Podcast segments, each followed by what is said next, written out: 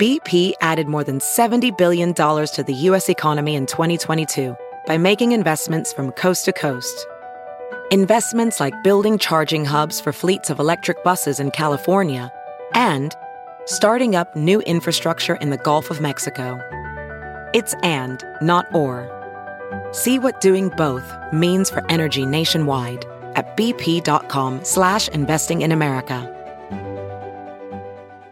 The house where four University of Idaho students were murdered will be torn down after all by the end of the year. It's something at least two of the victims' families fought.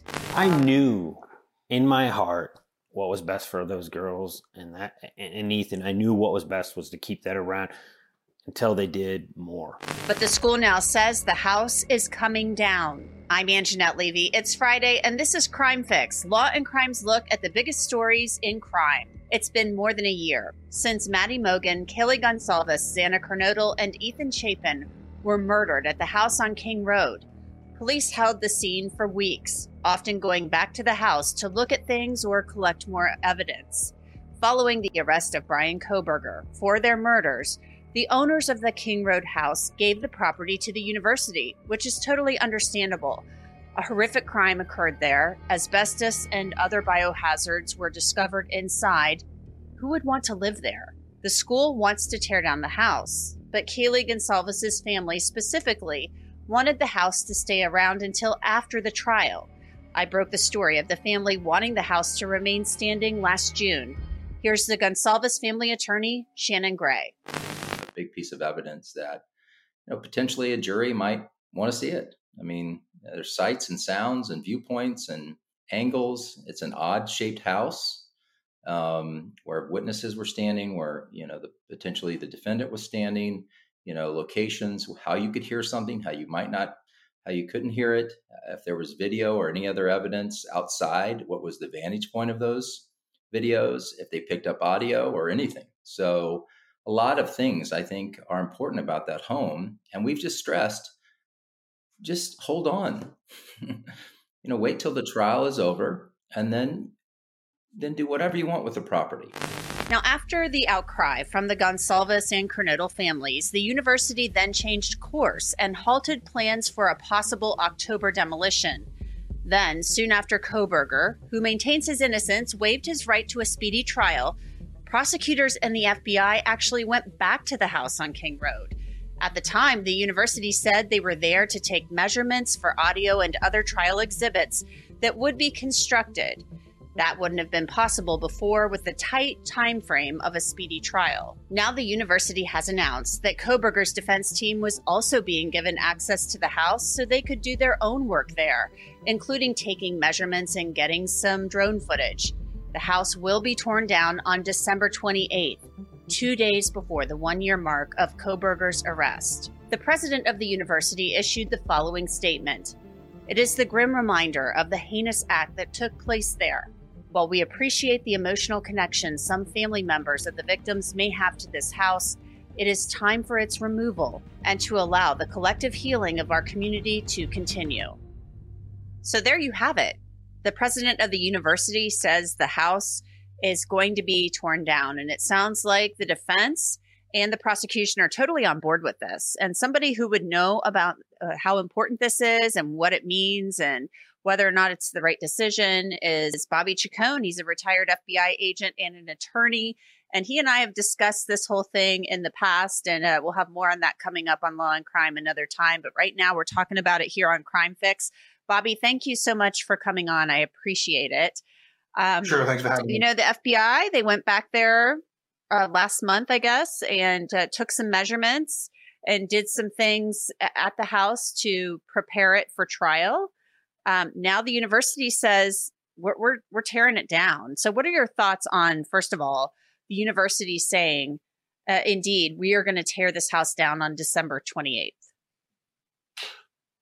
Well, I know the reaction that most of the public is is kind of feeling like, no, no, no, don't do that. Until we get a conviction, we can't like, you know, anything that's even possibly relevant to this case shouldn't be destroyed and, and things like that. But I can tell you, I was part of a forensic team on the FBI for 19 years. And they've gotten all the uh, evidentiary value out of that house that they're going to get. They've got all the forensic uh, value out of that house that they're going to get. Um, there's not much more they can get. And I know there are some trials that allow the jury to go to the location. I've never been a big fan of that. I think that can be misleading. Um, I think that in the courtroom is where you get the best evidence presented to you. Um, I just got off a case where I was a juror for five months on a case where murder happened in a house. And we had both county and state forensics teams do examinations in that house. They provided us with sketches, with photographs, with video, and then the results, obviously, of their forensic um, examinations. And and they walked us through the crime scene. Our case, the murder happened in the kitchen, and then there was blood in the laundry room. It all matched up with witness statements and, and other things. And so I think that the value that that house holds has been sufficiently obtained by the prosecution, or as you stated, in this case, the prosecution wouldn't agree. If the prosecution thought they needed that to make this case, they would fight that destruction. They could try to get some kind of TRO, some kind of um, injunctive relief to stop the university from doing that. But the prosecution realizes that they've obtained all the forensic and, and the other, even the eyewitness probably did a walkthrough of it. You know, the one eyewitness uh, roommates that they have, I'm sure they did walkthroughs with the police and, and, and so I think they've gotten everything they need out of that house, personally. Ophthalmologist Dr. Strauss has seen firsthand how the metaverse is helping surgeons practice the procedures to treat cataracts. Cataracts are the primary cause of avoidable blindness. He works with a virtual reality training platform developed by Fundamental VR and Orbis International to help surgeons develop the muscle memory they need. The result? More confident, capable surgeons. And even more importantly, patients who can see. Explore more stories like Dr. Strauss's at meta.com slash metaverse impact. So, uh, just to be clear with our, our viewers and our listeners, when they take the jury on, you know, a field trip, if you will, I mean, they don't call it that, but they call it a jury view when they take the jurors to the crime scene. Um, they will take them inside, but, you know, there were some emails that came to light over the summer in which the prosecution and the defense um, had agreed that the house could go back to the university. They were like, okay, the, the university can have the house back We've done all we need to do there. Uh, it sounds like there was like asbestos discovered there. There was also, you know, a lot of chemicals apparently were used to process the scene. So this is a, a highly contaminated environment, and they didn't feel like it was necessary to take jurors in there because you can do what's called these FARO scans. Um, you know, I've seen that in some trials where they where they scan the place. It's like this 3D thing, and they can capture all of these images and then they can do trajectory stuff. They can do all this really fancy, fancy stuff. They can also design computer animation models.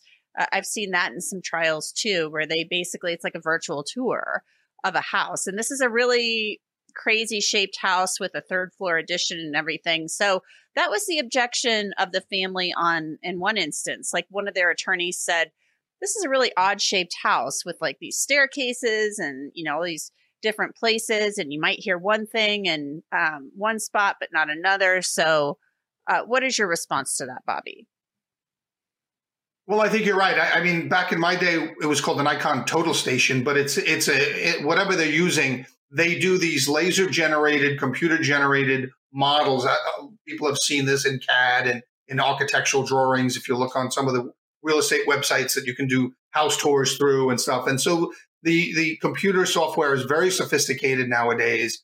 Um, you can you can almost remodel anything onto a computer that you can show existed in real life. Uh, you know, like I said, I don't I don't think there's a great benefit. I don't think there's pretty much any benefit um, of, of keeping that house. I, I, don't think they planned on doing a jury view of the house. Um, and like it, that's done in not in every trial, certainly. Um, and there's different criteria um, in different states and different judges use different criteria for when it would benefit a jury to see a house. I don't think, obviously, the prosecution doesn't think in this case that that's going to be a great benefit to a jury in the future, um, or else they wouldn't agree to have the house uh, allow the university to destroy the house.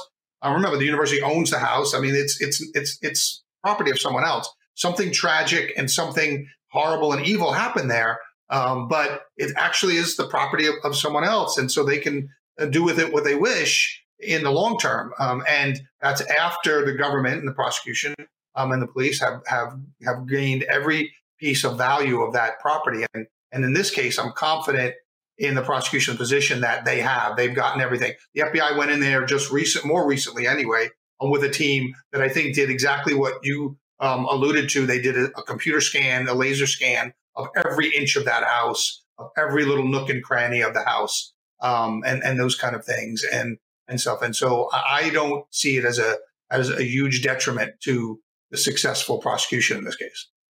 It'll be really interesting to see those exhibits when they are finished. I mean, it's amazing what can be done these days uh, and what can be done with audio enhancements. I mean, there are recordings too from ring door cameras that are referenced in the probable cause affidavit talking about hearing a thud and like a yelp and screaming and a dog barking. I mean, we we may have know exactly when somebody passed away and was murdered in this case due to that type of evidence. Um, you know, the defense is going in there today, Bobby, uh, and they were allowed in there yesterday as well. So the defense is being given access to prepare their case. They're doing their own measurements and getting some drone footage and things of that nature, right? I mean, I don't understand where they're going with that, but obviously they're probably going to want their own experts um, to refute or do whatever with whatever the state is producing with the FBI. Um, so I mean, what what do you think is like happening here as far as the defense perspective goes? I mean, they're going to go in there and take their own measurements. I mean, measurements are measurements. I mean, uh, uh, you know, I, am thinking of a, a, measuring tape. You know, like a measuring tape's an inch is an inch. I mean, they could conceivably they could have their own expert do a video walkthrough and say, you know, based on the sounds, and, and they probably did a timeline based on the affidavits and everything else that's come out in court um, of all the sounds that you just said heard, were heard here and there. And they, they could do a video walkthrough by one of their experts and say, look, he couldn't possibly have been here and there and there. Um, and so the government's timeline, the prosecution's timeline is it can't couldn't have happened because our expert and you can see our expert walk through this house on video and and we're going to simulate the sound here and that other sound there and where the prosecution says the defendant was here and there. And so they could do a video walkthrough or something like that, a demonstration um, that they could uh, make a motion to play for the jury later on. So, you know, they could be doing something like that, but it's, it, you know, beyond just simple measurements because they probably have the measurements that were taken numerous times. And the, in discovery, they'll get, if they haven't already, um, all the results of the FBI's exams and the FBI forensic stuff. Um, so, so, so my guess is, you know, they, they've got all that. That's fine but they're probably going to want their own expert to do a simulated walkthrough. Uh, they probably can, by the filings already, um, figure out what the prosecution might allege with the defendant's movements through the house. And they're going to try to refute that by saying, well, our expert did a walkthrough. And if he made that sound over here, he couldn't have possibly made the other sound over there because it's not enough time to get down this stairway and, of course, this room. So they're doing, I would imagine the defense is doing things like that that they're going to do like some kind of demonstration on video um, that's going to then uh, be played for the jury. And finally, Bobby, you know, this is um, a house that was a happy place for so many years, at least for the couple of years that those kids lived there. And it's now become just this kind of grim, macabre symbol of something so awful. Uh, and I'm sure there are people um, with not the best of intentions who go by there. Um, there are people, they've had it under guard. I mean, even the university has had it under guard since they took possession of it. Um, do you think maybe that's the best thing to do is to tear it down and move forward just because? I mean, I'm sure the university wants it off. You know, they want it gone for certain reasons. I'm sure they have their own motivations, but also this thing could be like some crazy um, tourist attraction for people who just don't have the best of intentions. Do you think it's the best thing to? Do you think this is the best thing to do? Is just to to get rid of it? I personally do, and we've seen this in, in past cases. I mean, I think O.J. Simpson's house was knocked down, even though that wasn't the site of the crime. I mean, it was the site where he may have tra- tracked blood from the crime scene, allegedly. You know, so I mean, we've had cases where you know these horrific crime scenes have been either destroyed or significantly remodeled um, so that you don't have those macabre gawkers come by. I mean, you could have like a tour. Somebody could, you know, famous murder sites of Los Angeles. Get in this bus, and we're going to drive you by all these, you know, evil places that evil happened and stuff. And there are people that do that, and, and it's unfortunate.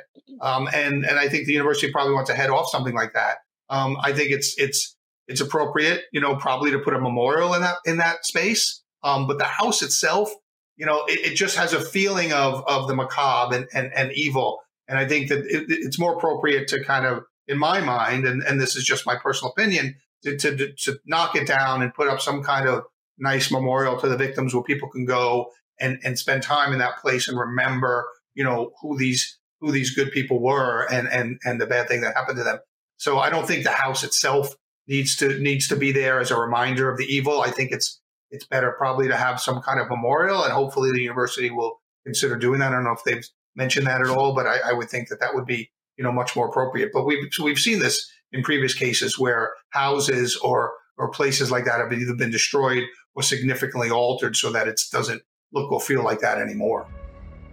Yeah, we uh, they haven't announced any specific plans for it, but the only plans we know right now are that December 28th, it's it's coming down, and we will of course have that covered for you here on Law and Crime. Um, I do want to mention there's not yet been a trial date set for Bryan Kohberger at this point. He remains behind bars. He faces the possibility of the death penalty if he's convicted. Uh, and right now, this thing's moving toward trial, whenever that may be. So, Bobby Chacon, thanks again for coming on Crime Fix. We appreciate it. Anytime. Thanks for having me. That's it for Crime Fix on this Friday, December 15th, 2023. I'm Angenette Levy. Have a great weekend. I will see you back here on Monday.